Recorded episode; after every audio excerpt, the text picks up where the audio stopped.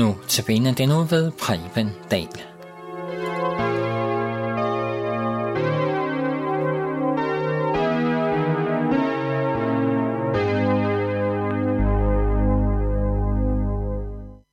Goddag og velkommen til Notabene. Mit navn er Prem Dahl, og jeg gennemgår denne uge Davis, salm 103. Overskriften i dag er om skrøbelighed og gudsfrygt. frygt. Vi skal læse fra salm 103, vers 15 til 18. For han ved, at vi er skabt. Husker på, at vi er støv. Menneskets liv er som græsset. Det blomster som markens blomster. Når vind blæser over det, er det der ikke mere. Der, hvor det stod, ser man det ikke mere. Men Herrens troskab var fra evighed til evighed mod dem, der frygter ham. Hans retfærdighed mod børnenes børn. Mod dem, der holder hans pagt og husker hans bud og følger dem. Vi har i de sidste par udsendelser beskæftiget os med evangeliet og hørt, hvordan Jesus er gået i vores sted, at Guds vredes og vores synd ramte ham. Vi har set på, hvordan Jesus fjernede, udslettede vores synd. Gud offerede det, det kæreste, han ejede, hans egen søn, og sin gengældende vrede over vores synd ramme ham på Golgata. Det siger noget om, hvor stort og dyrbar vores frelse er. I går så vi, at frelsen ikke skyldes vores fortjeneste, men alene Guds barmhjertighed. Som en far er barmhjertig mod sine børn, er Herren barmhjertig mod dem, der frygter ham. Frelsen er alene Guds værk. Som mennesker er vi skrøbelige. Vi kan ikke frelse os selv. Ja, vi er så skrøbelige, så hårdt ramt af synden, vi ikke engang kan mønstre viljen til at lade os frelse. Men Gud kender vores begrænsninger. Han kender vores skrøbelighed. Han ved, som David skriver, at vi er skabt, husker på, at vi er støv. Men hvad betyder det, at vi er støv? Støv er jo egentlig noget, vi helst vil undgå. Det er husmorens fjende nummer et. Derfor er det op på en støvklude, støvbørster og støvsuger, for at udrydde det. Men sådan er det ikke i Guds øjne. Vi er ikke værdiløse for ham. Tvært imod. En har sagt det sådan. Vi er guldstøv for Gud. Måske et dårligt billede. I Guds øjne er vi meget mere værd end guld. Selvom vi mennesker er talrige som sandet ved stranden, så er det enkelte menneske ubeskriveligt værdifuldt for ham. At vi er som støv, betyder, at vi er hjælpeløse som et støvfnug, når det gælder vores frelse. Spørgsmålet er, gælder salm 103 alle mennesker?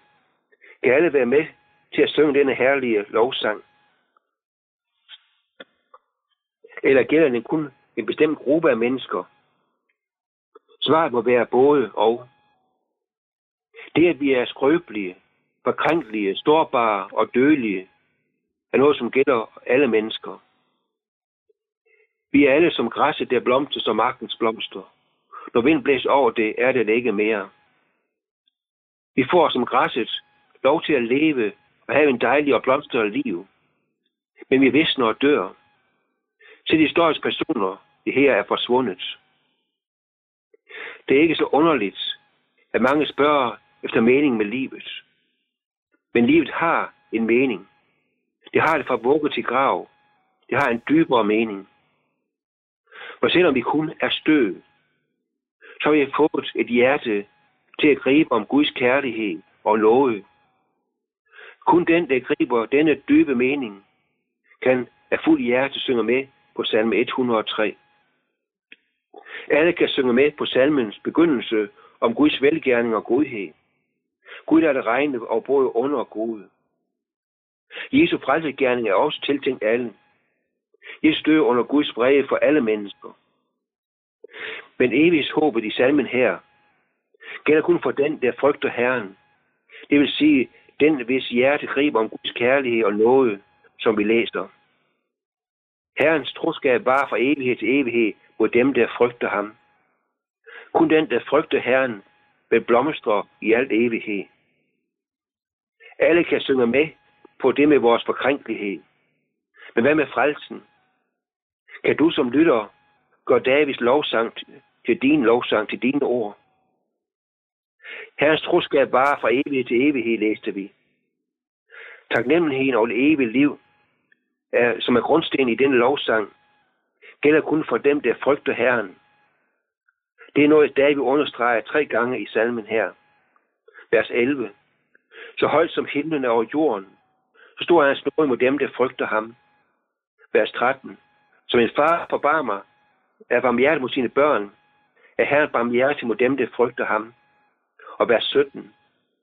Herrens troskab var fra evighed til evighed mod dem, der frygter ham. Hvad vil sige at frygte Gud?